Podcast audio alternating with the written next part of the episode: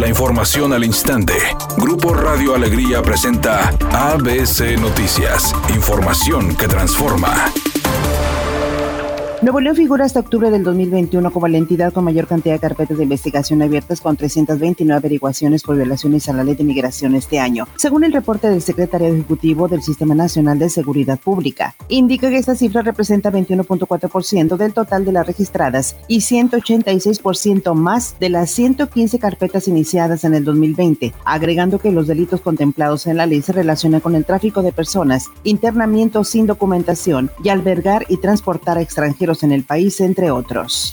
El gobernador del estado Samuel García reiteró que su administración trabajará para hacer de Nuevo León el nuevo punto estratégico empresarial y para lograrlo dijo que en el paquete fiscal entregado al Congreso Estatal se contempla una partida presupuestal para este objetivo, para que la entidad se convierta no solo localmente sino en toda América Latina, incluyendo su conectividad, además de la participación de empresarios y universidades. Además señaló que será importante que los jóvenes tengan espacios para emprender en el terreno digital y la automatización. Por su parte, el secretario de Economía Iván Rivas indicó que si bien Nuevo León seguirá recibiendo inversión extranjera directa proveniente de manufactura, se buscará que lleguen a la entidad inversiones enfocadas a las tecnologías de información, inteligencia artificial, ciberseguridad y electromovilidad, por lo que será el legado que dejará esta administración estatal.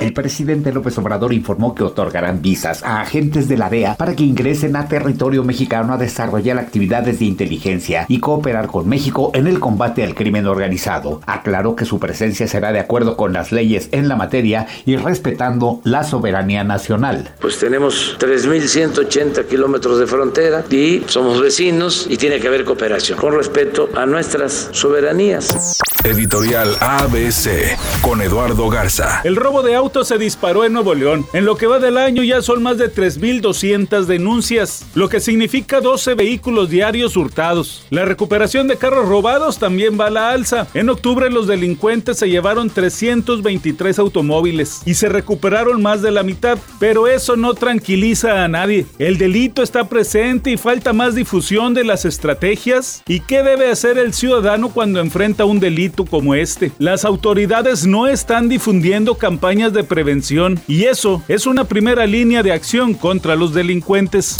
ABC Deportes informa, el equipo de Tigres lamentablemente fue eliminado de la pelea por la final del fútbol mexicano. Un equipo de Tigres que necesitaba aguantar el marcador sobre la parte final. Los cambios han sido criticados de Miguel Herrera. ¿Por qué no puso a Florian? ¿Por qué si puso a Fulgencio? Lamentablemente Tigres está fuera y de cara al próximo torneo a empezar a buscar refuerzos.